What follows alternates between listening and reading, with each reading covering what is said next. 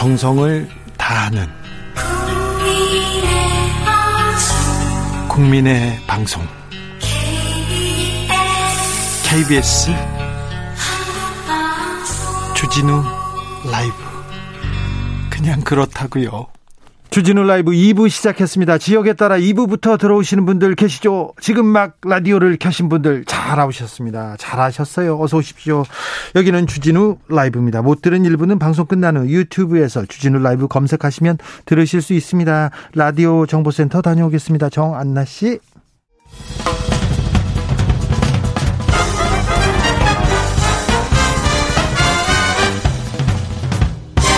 훅 인터뷰 모두를 위한 모두를 향한 모두의 궁금증 훅 인터뷰. 북한이 새해 들어 미사일을 계속 쏘아대고 있습니다. 올 들어 벌써 네 번째인데요. 그 이면에는 북한이 뭐 어떤 노림수를 가지고 있을까요? 왜 그냥 막 쏠까요? 물어보겠습니다. 정세현 전 장관 모셨습니다. 어서 오십시오. 예, 오랜만입니다. 새해 복 많이 받으시고. 새해 복 많이 받았습니다. 받고 계십니까? 저도 좀 나눠주십시오, 장관. 그래, 가져가. 반지. 네. 좀 주세요. 네. 네.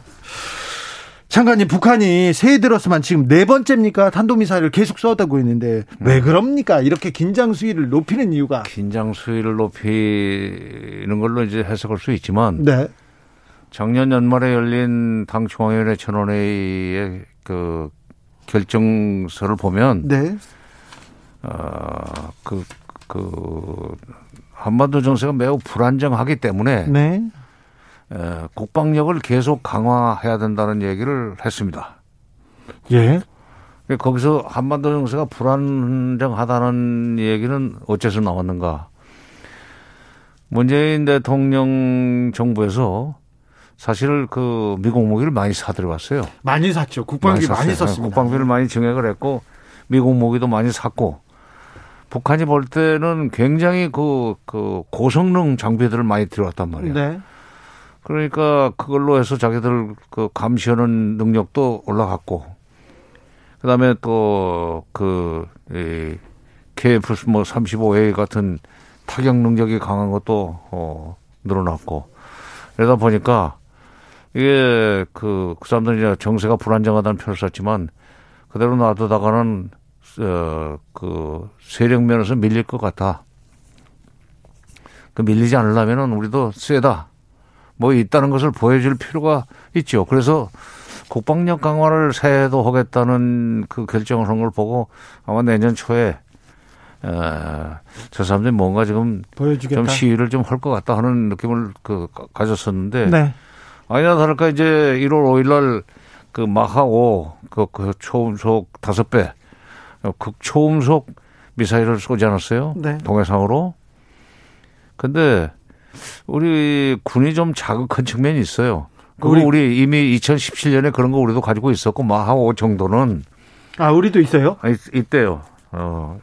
그 정도는 뭐 별것도 아니다 하는 식으로 얘기를 하니까 아 이제 그 사람들이 아 이거 봐라 이렇게 된 거예요. 그래가지고 한번 좀그 본때를 보여주자 해서 다시 그러니까 어 11일 날, 그 6일 만에 6일 만에 다시 마하 10 네. 예, 짜리 그 미사일을 탄도 미사일을 쏘지 않았어요. 11일 날. 네. 그때는 그러니까 김정은 위원장이 직접 청관도 하고 그러니까 마하오 정도는 자기들이 실무자들이 시험을 한번 해보고 그런 대로 괜찮으면은 마하 10짜리는 쏠 준비가 돼 있었다고 봅니다. 네. 순서대로.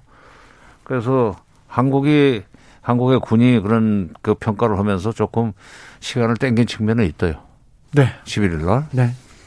그러니까 이 사람들은 어, 그 우리는 이제 북한이 뭐 핵과 미사일을 계속 그 개발하고 어, 비대칭 전력을 키워난다고 걱정을 하지만 북한이 볼 때는 한국이 재래식 전력 면에서 북한은 월등하게 좀 앞서고 있다는 것이 불안합니다. 예. 한국이 지금 세계 여섯, 여섯 번째 군사대국이에요. 미국, 네. 러시아, 중국, 인도, 일본, 한국, 그 다음에 프랑스입니다. 네. 거기 영국이고. 또, 분, 그, 그, 또 독일은 한참 또 10, 10위권에 가서 있고, 어, 그, 북한은 28등. 예. 그러니까 28등이 볼 때 예, 세계 6대 군사대국인 남한의 군사력이 날로 커진다. 네. 이거는 사전 억지 차원에서도 뭔가 지금 예, demonstration 시위를 할 필요가 있다 해서 어, 초동 단계에서 이걸 꺾어 놓겠다는 생각으로 어, 5일, 11일, 14일, 17일 네 번 이렇게 내려 쏘는 네. 거죠. 아니 미사일을 계속 쏘면 또 미국에서 또 대북 제재 한다고 할 거고 또 실의가 없을 텐데요. 근데 유엔 대북 제재는 지금 북한 미국의 입장에서는 어, 대륙간 탄도 미사일급 그러니까 거리가 상당히 나가는 정도는 어, 가만 놔둘 수 없지만 네. 그저 한뭐 7, 800km짜리 동해상으로 쏘아서 네. 일본 열도를 넘지도 못하는 그런 정도의 거리를 쏘는 일종의 저강도 네. 저강도 그 미사일 발사 저강도 도발이라고 할 수 있는 단거리 미사일 발사는 미국이 타치를 안 해요. 네. 그런 그, 것 같아요. 그래요. 네. 네. 그런데요. 지금 음. 베이징 올림픽 코앞에 있는데 여기서 미사일을 막 쏘아대면 이 한반도 동북아에 어 평화 조금 흔들릴 수 있다. 좀 중국에서도 좀 불안해하거나 불만이 있을 것 같은데. 그, 그 올림픽은 이제 2월 2일부터 시작이 되고 네. 아마 선수들의 그 베이징 그, 그, 그 중국에 입국 네. 입국이 아마 20, 1월 24일인가 25일부터 시작이 될 겁니다. 아, 그 이후에 쏘면은 곤란하지만 그 전에는 뭐 중국도 그러려니 하리라고 보고 그런 점에서는 지금 이 사람들이 에, 금년에 이번에 지금 1월 달에 다섯 번을 쐈지만은 마하 5짜리 마하 그 10짜리는 어 그냥 그 새로 개발된 음성 저그 무기인 것 같고 KN23이라고는 익숙한 대로 열차에서 쏜 거. 예. 꼭 14일 날 쐈죠. 17일 날 또, 어, 그 KN24라, 24라고는 에이텍 김수라는 미사일을 또 쐈어요. 이게 신종, 아, 3종 신형 무기라는 겁니다. 예. 근데 이제 23, 24까지 쐈는데 25가 남았어요. 네. 25는 초대형 방사포인데 이거는 아마 24일 전에 한 번 쏘지 않겠는가. 그러고는 이제 쉬는 거예요. 한 번 더 쏜다? 아. 아 한번 더 쓰고. 아, 그러니까 한 번 더 쓰는 건. 네. 그만큼 우리 이렇게 모든 무기를 갖춰놓고 있으니까 네. 우리를 건드릴 생각은 마라. 아, 네. 아. 알겠습니다. 한 번 더 쓰고 올림픽 기간에 좀 쉴 거다. 네, 알겠습니다. 틀리면 틀리면 어떻게 하지? 어떻게 놀리? 네, 알겠습니다. 어? 아니요. 장관님, 장관님이 한 번 더 쏘신다고 했습니다. 네. 자, 베이징 올림픽에서 그래도 평창 올림픽에서 우리가 이루었던 평화의 씨앗 아, 좀 키울 수 있지 않을까. 그래서 베이징 올림픽에서 중국과 한국과 북한이 이렇게 만나서 좀 평화의 불씨 만들지 않을까 이런 기대가 있었는데 지금은 좀 어려워 보입니다. 예, 우선 뭐 IOC가 작년 그 도쿄 올림픽에 북한이 참가하지 않았다는 걸 이유로 해서 네. 베이징 올림픽 자격을 박탈하지 않았어요. 예, 예.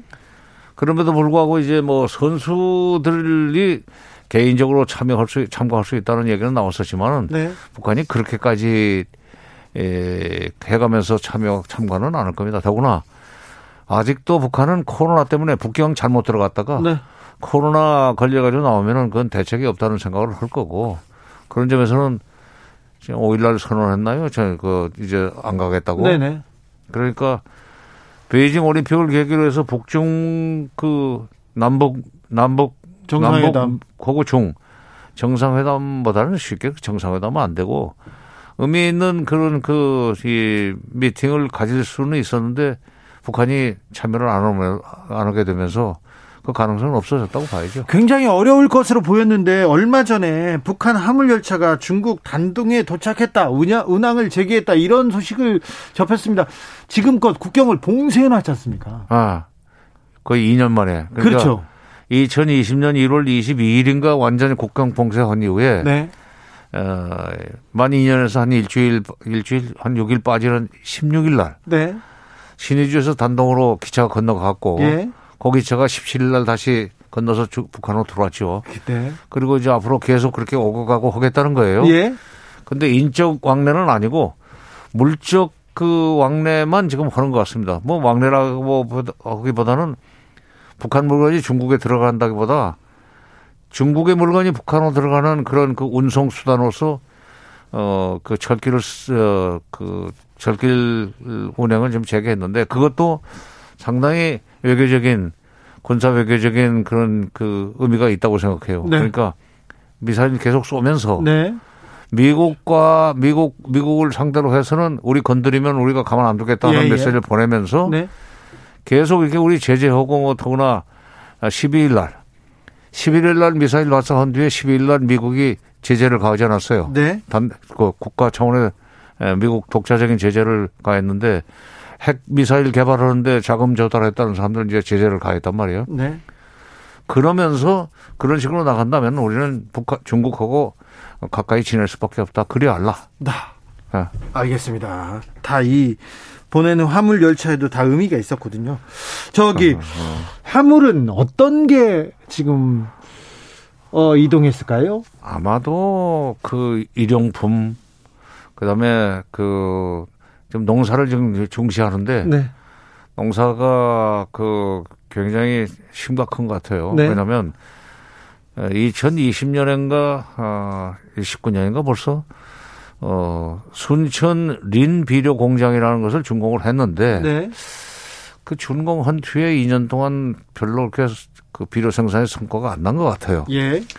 그런 점에서는 북한에서 지금 이제 에, 금년도 농사를 제대로 지으려면 비료를 미리 좀 확보할 필요가 있습니다. 예. 그거는 어, 중국에서 그 들어와야 되지. 그전 남북 관계 좋을 때는 남북 남쪽에서 한 30만 톤 줬었는데 에, 그런 일종의 농업 증산을 필요한 원부자재 네. 이런 것들이 일차적으로 들어가지 않겠는가. 네. 비료나 뭐 원부자재. 예. 알겠습니다. 또 코로나 관련해서도 뭐 백신은 뭐 중국 건 싫다고 했으니까 그러나 아, 진단 키트 같은 거라도 들어갈 수 있으면 들어가지 가겠죠. 네. 아, 코로나 백신 아니면 진단 키트 관련해서 좀 남북이 조금 협력할 줄 알았는데 이 부분도 좀 성과가 더딥니다. 민간 교류는 지금 진행되는 게 있습니까? 남북 간에 네. 없어요. 그래요. 없어요. 민간도 정부도 다 지금 아니 그러니까 다 민간 차원에서 인적 교류는 말할 것도 없고 네. 인도적 차원의 대북 지원을 하겠다고 하는 단체들이 많이 뭐 어, 중국 중국에서 물건을 사 가지고 단동이나 딸에네 창고에 넣어놨는데 그 그동안에 한 어, 근 2년간. 그 2년 2년 이상 그게 못 들어갔어요. 예. 이제 들어갈까요? 국경 봉쇄되면서 못 들어갔어요. 그러니까 이제 뭐 그런 물건부터 들어갈 겁니다. 예, 예. 예. 아, 네. 자, 대선이 얼마 남지 않았는데 대선 후보들 대북 정책 어떻게 보고 시- 계신지 좀 물어보고 싶습니다. 먼저, 먼저 어, 선제 타격도 불사하겠다는 후보가 있습니다. 근데 이 선제 타격 얘기를 계속해서 되풀이합니다. 요거 어떻게 보고 계십니까? 그 군사 기술적으로 네. 선제 타격은 어렵습니다. 그때 특히 그 후보는 이렇게 얘기했어요. 북한이 핵, 핵 공격을 할 것이 감지가 되면 네. 선제 타격을 해버리겠다. 예. 말 듣기는 시원하죠. 네. 아, 화끈하지. 예. 야, 믿을만하다. 그 감지는 미국도 못합니다, 지금. 미국의 각종 장비, 인공위성으로 북한을 상시 감시하고 예. 유투기 같은 걸로 이렇게 뭐 그 수시로 그냥 북한 상공을 어 촬영하면서 일거수일투족을 감시하는데도 그 선제 타격은 아, 선- 감지는 어려워요. 네. 일단 미사일이 올라온 뒤에 예. 일정한 고도에 도달해야 레이더에 걸리게 돼 있어요. 네네. 그래서 사후 감지를 하지. 예. 그런데 선제 타격은 미국도 말로는 뭐 한 번 하겠다는 얘기를 94년에 한 적이 있었지만 네. 선제 타격이 불러올 효과가 엄청나다는 걸 알고 미국이 그걸 참 어, 수습하느라고 애를 먹었었어요. 그래요. 한 번 던져놓고. 그렇지. 예. 왜냐하면 선제 타격을 하는 경우에 94년에 에, 미국이 영변 핵단지를 폭격하는 경우에 전쟁은 3일 만에 끝나지만 6.25 때보다 훨씬 많은 숫자의 사람들이 죽게 돼 있다. 네. 남북이 다. 네. 미군도 죽는다. 네. 수백 명, 수, 어, 수만 명 죽을 수 있다. 근데 전쟁은 3일 만에 끝나고 전비는 천 달러, 천억 달러면 충분한데 그걸 복구하는데 남한의 경제를 복구하는데 30년 걸릴 것이다. 그리고 복구 비용은 3천억 달러가 들 것이다. 그런 연구 결과가 94년 선제 타격론 직후에 주한 미군 사령부에서 나왔어요. 예. 그래서 미국이 이제 이래 가지고는 곤란하겠다. 말이 쉬워서 선제 타격이지 선제 타격하면 전쟁이네요. 전쟁이죠. 왜냐하면 영변을 맞으면은 그 당시 지금 개성공단 자리에 배치해놨던 장사처포, 방사포가 수백 문이 그냥 그대로 동시에 불을 뿜으면 네. 서울 수도권은 서울과 수도권은 불 받아요. 예. 그러면 또 미국이 더 이제 때리겠지. 네. 뭐 핵 공격을 하든지. 그러면 한반도 전체가 불바다가 되는 거예요. 네. 그래서 그럴 경우에 미국이 감당해야 될 도덕적인 책임 문제 때문에 네. 고민을 하고 있는데 그때 김일성이 미국한테는 고맙게도 남북 정상회담 카드를 꺼내들었습니다. 네. 그래서 그 핑계 대고 미국이 선제 타격을 중지하고 남북 정상회담을 지원했던 거죠. 그러니까 미국도 함부로 하지 못하는 게 선제 타격인데 네. 더구나 그런 걸 하려면은 한국군에 대한 작전 지휘권을 우리가 가지고 있어야 돼요. 한국군에 대한 작전 지휘권을 지금 주한미군 사령관이 가지고 있는 판에 네. 무슨 선제 타격을 해요? 알겠습니다. 네. 아예 불가능하군요. 구조적으로. 그런데 아무튼 아주 첩보 뭐 007 같은 사람 보내고 그래서 정보도 많이 우리가 있고 그리고 선제 타격을 해 가지고 한 번에 한 번에 그 북한을 이렇게 뭐 뭐라고 해야 되나? 무장 해제시키고 그건 불가능합니까? 그건 만화용하고 우리 기술도 좋고 무기도 좋고 그리고 특공대들도 있고요. 참.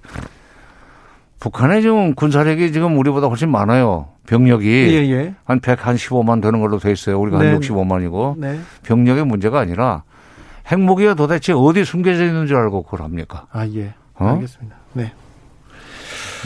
자, 천영수님께서 선제 공격을 감지하면 선제 타격을 하겠다고 했습니다. 감지 못하면 못하는 거지 얘기했습니다. 그렇지. 네, 얘기 뭐 그렇습니다.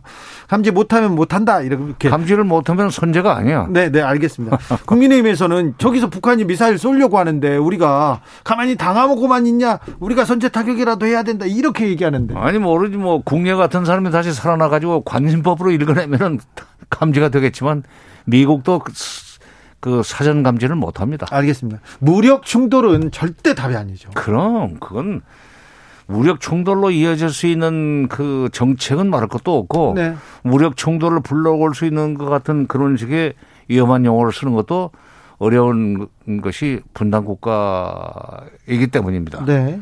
분단 국가의 대통령이 되겠다는 사람은 네.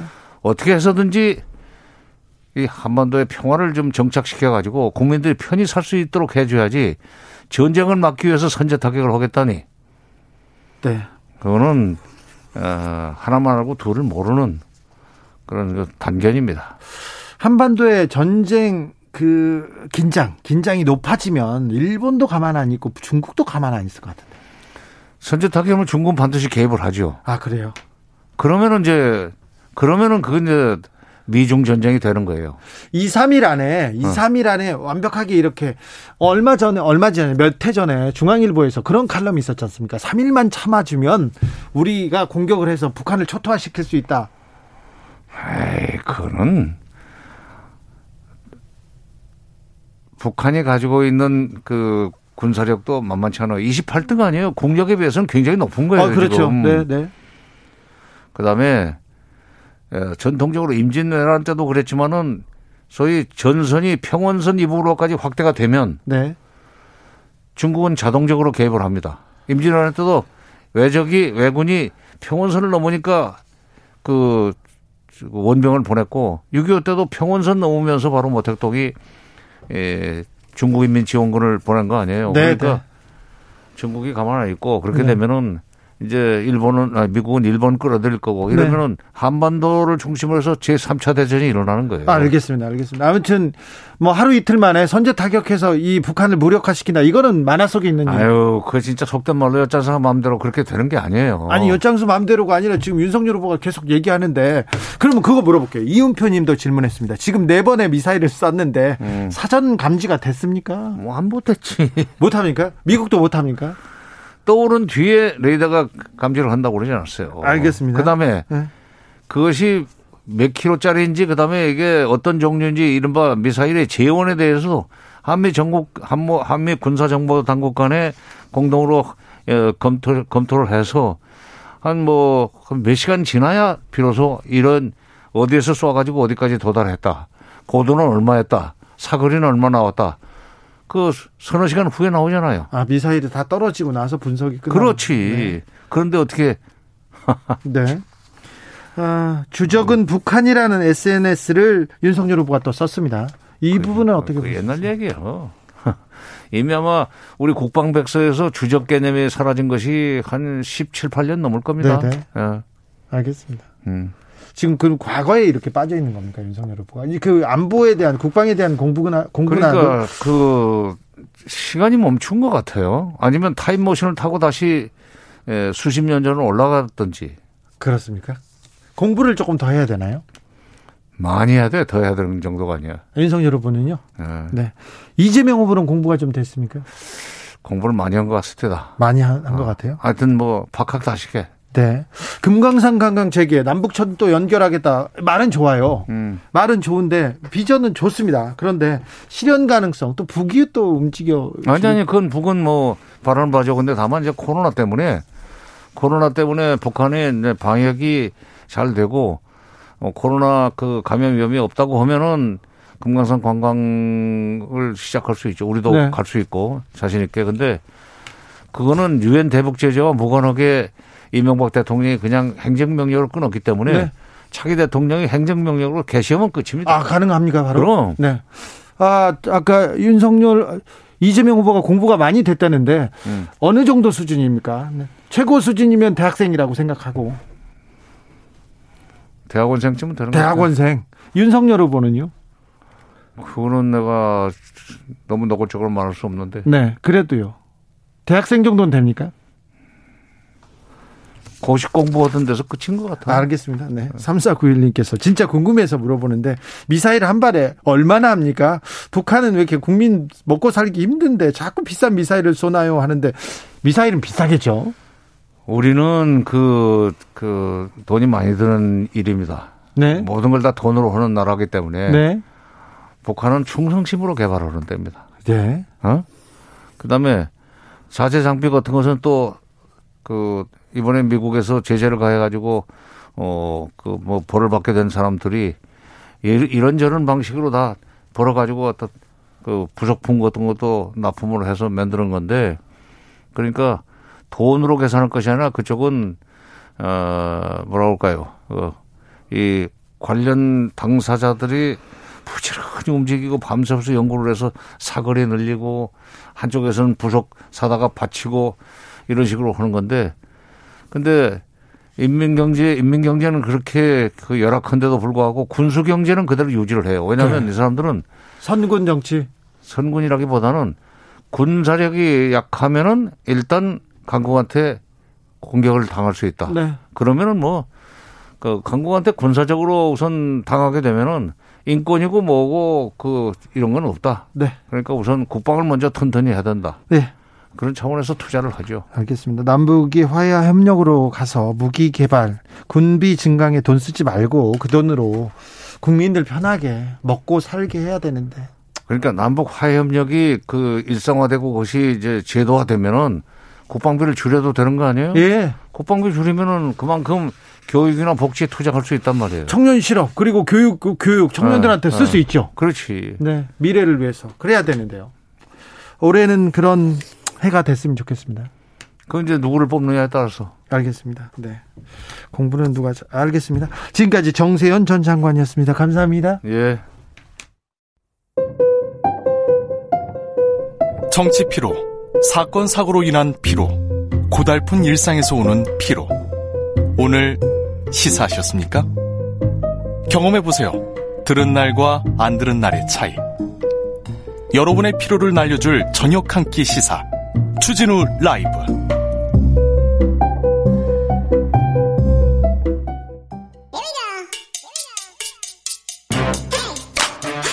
뉴스를 향한 진지한 고민 기자들의 수다 라이브 기자실을 찾은 오늘의 기자는 은지옥이요. 시사인 김은지입니다. 네, 오늘 준비한 뉴스부터 가볼까요? 네, 오는 21일 공수처가 출범 1주년을 맞이합니다. 아이고 2000년 넘어서 2001년, 2002년 뭐 그때 공수처 출범하라 이렇게 외쳤던 기억이 있는데 드디어 공수처가 출범했구나 한 게 벌써 1년 됐네요.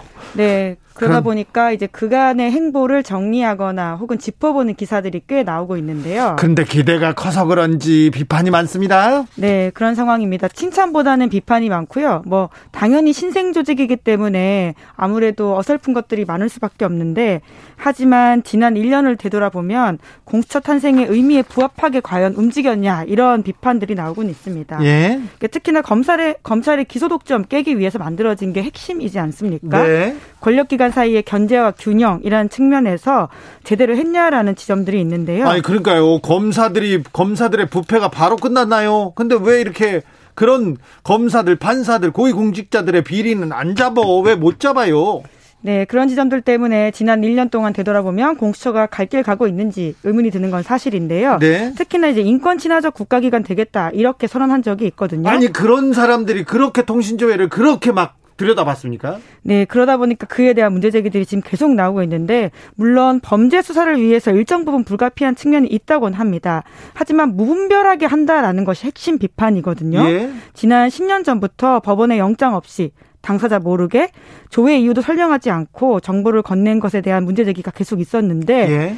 굉장히 그 범위가 이번에 넓어서 아주 많은 비판들을 사고 있고요. 이에 대해서 공수처가 처음에 했던 이야기는 왜 우리만 탓하냐 다른 기관들도 다 한다 이런 취지였거든요. 검찰과 경찰도 한다. 지금껏 그래왔다. 그렇게 말했어요. 네, 하지만 적절한 예, 어떤 해명은 아니라고 볼 수 있죠. 그렇죠. 이런 비판들이 있자 공수처가 과거 수사 관행을 깊은 성찰 없이 답습했다 이렇게 사과하긴 했었습니다. 예.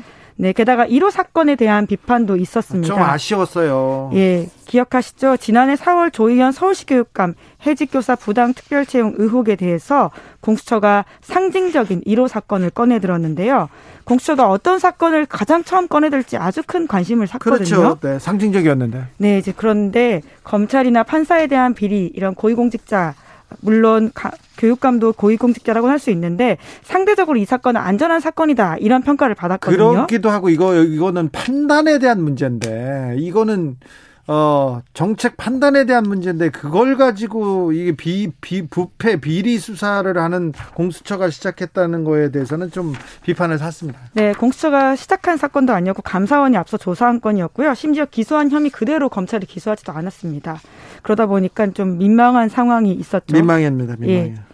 그리고는 또 수사 인력이 제대로 갖춰져 있지 않다라고 하는데요. 예. 1월 초를 기준으로 해서 보면 공수처에 검사 23명, 수사관 36명 이렇게 있다라고 하는데 그 수사 규모를 보면 광주지검 순천지청 정도의 조직이라고 합니다. 예. 그러니까 과거에 공영 조직 탄생한다 이렇게 걱정했던 야당의 우려에 맞서서 규모를 굉장히 타협해서 출발하게 했거든요. 그리고 수사하는 사람들이 수사 경력 있는 사람들이 별로 없어요. 네, 검찰 수사 평균 경력이 2.2년이다 이런 언론 보도도 있는데 지금 공수처 검사 23명 중에서 검사 출신이 또 5명밖에 되지 않는다라고 합니다. 네. 그러다 보니까 여러모로 좀 부족하다라는 지점들이 노출되고 있죠. 여러모로 부족하고 좀 모자라도 그래도 좀 국민들의 여, 염원대로 어, 공직자 비리 그리고 검찰 판사들 자기네들한테만 좀 따뜻한 법 집행 이런 거 맞게 공수처가 역할을 좀 해줬으면 합니다. 네, 제 식구 감싸기를 타파해야 된다. 이게 사실 핵심 과제라고 할 수 있죠. 네. 공수처의 분발을 좀 기원합니다.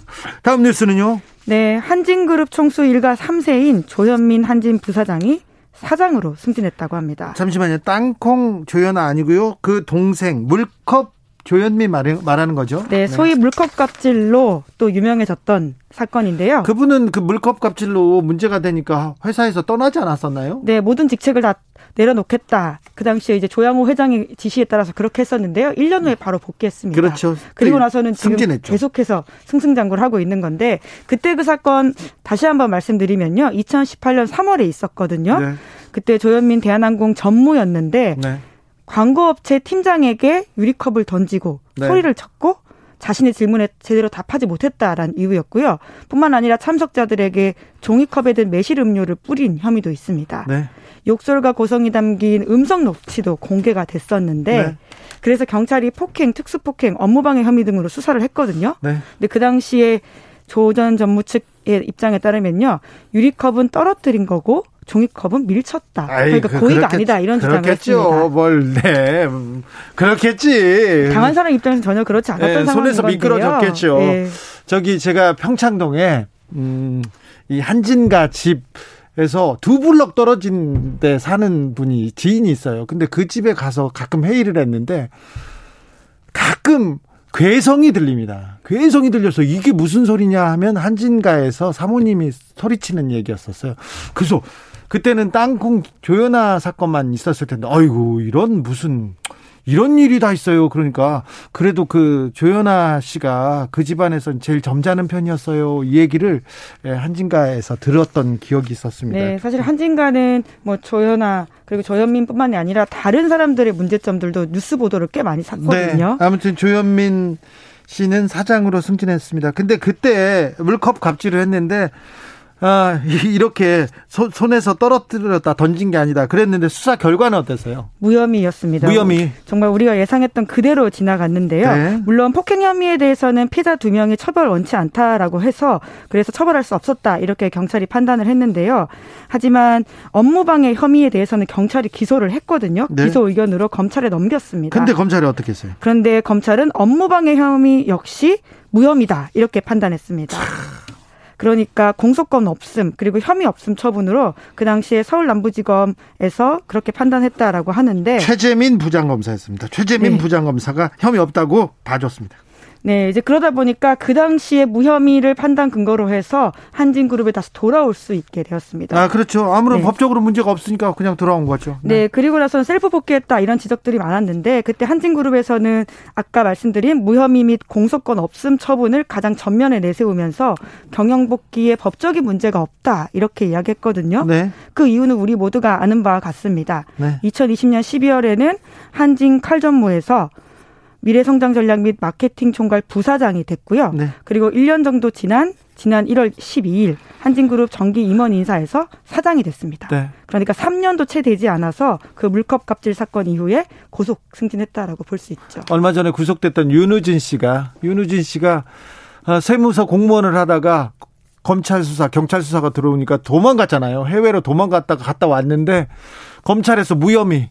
그래서 법적으로 문제 없다고 하니까 어 나 잘못한 거 없어. 그래서 복직해서 퇴직금 받고 잘 사셨잖아요. 그렇죠. 심지어 소송을 해가지고 그것까지 다 받아내고 돈 돌아갔었죠. 우리가 네. 세금으로 물어줬어요. 네. 그런데 이런 왜 법은 이렇게 있는 사람 그리고 권력 있는 사람 가진 사람한테는 이렇게 따뜻한지 아무튼 공수처의 활약을 예, 물론 뭐 조현민 사건은 공수처가 할수 네, 있는 사건은 아닌데요. 드리겠습니다. 네. 예. 알겠어요. 씁쓸해요 법에 대해서 얘기하다 보면 네, 그러니까 특히나 뭐 보통 사람들한테는 전혀 이렇게 적용되지 않는 법들이 특히 이런 재벌과, 재벌 앞에만 네. 가면 예. 안타깝습니다. 기자들의 수다 시사인 김은지 기자였습니다. 네, 감사합니다. 교통정보센터 다녀오겠습니다. 임초희 씨.